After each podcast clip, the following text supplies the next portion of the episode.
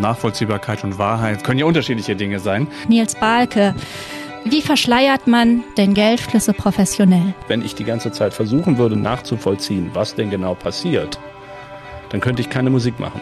Für Lübeck ist es eine bisher einmalige Fundsituation. Wir haben ein historisches Schiff geortet in der Untertrave. Wie kriege ich es hin, mit einem Computer einen Zufall zu produzieren? Und ähm, das ist, ja, es ist wirklich eine schwarze Kunst. Gedankensprünge. Ganz Ohr für Forschung, Kultur und Gesellschaft.